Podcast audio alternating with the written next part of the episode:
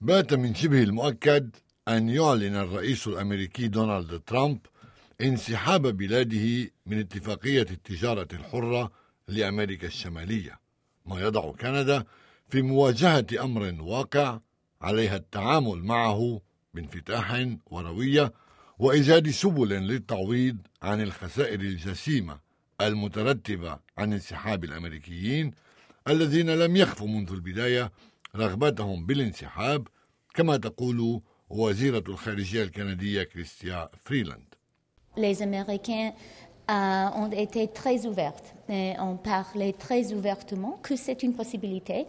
Et alors, c'est notre responsabilité d'être prête pour ça et nous le sommes.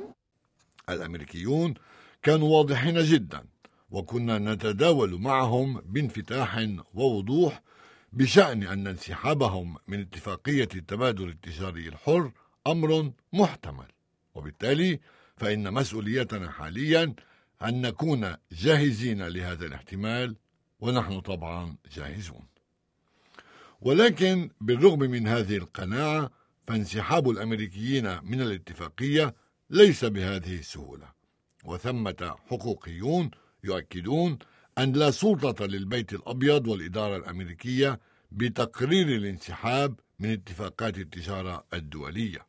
والمفتاح بيد النواب وأعضاء مجلس الشيوخ. ما يعني أننا سنشهد صراعا داخليا قد يستغرق سنوات قبل التوصل إلى قرار الانسحاب أو البقاء وبالتالي استمرار العمل بموجب الاتفاقية بانتظار القرار النهائي.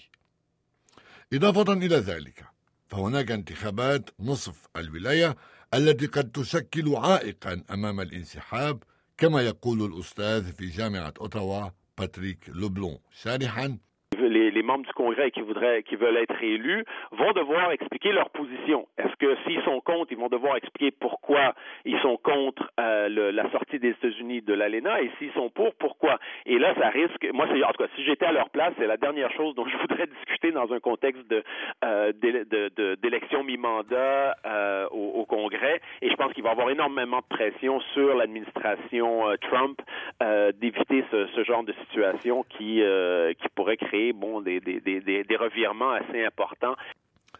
إن على أعضاء الكونغرس الساعين إلى إعادة انتخابهم أن يشرحوا موقفهم فإذا كانوا من المعارضين للانسحاب عليهم توضيح السبب وإن كانوا من المؤيدين عليهم التوضيح لماذا ولو كنت مكانهم لكان هذا الملف آخر ملف لمناقشته خلال الحملة الانتخابية.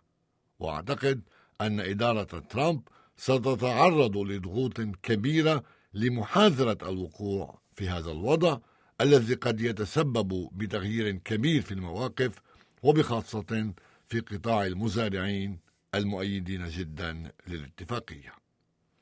ولكن مهما تكن النتيجة تعمل كندا من جهة على مواصلة الحوار والنقاش مع الاداره الامريكيه ومن جهه ثانيه تعمل تزامنا مع سعيها إلى إيجاد حلول بديلة كما يقول وزير التجارة الدولية فرانسوا فيليب شامباني comprendrez que pour le Canada, euh, d'abord, c'est d'être constructif, de faire avancer les choses, de moderniser un accord comme celui de l'ALENA, mais c'est aussi de, de, je pense qu'il n'y a jamais eu un meilleur moment pour diversifier aussi les marchés d'exportation pour le Canada.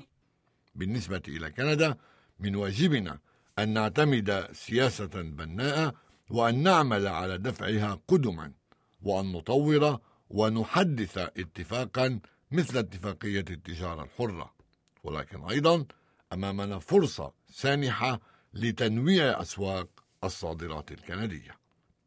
يذكر أن التوقيع على اتفاقية التجارة الحرة بين الولايات المتحدة الأمريكية وكندا والمكسيك وبدء العمل بها تم في الأول من كانون الثاني يناير عام 1994 خلال ولاية جورج بوش الأب في الولايات المتحدة وبراين مالروني في كندا وكارلوس ساليناس في المكسيك.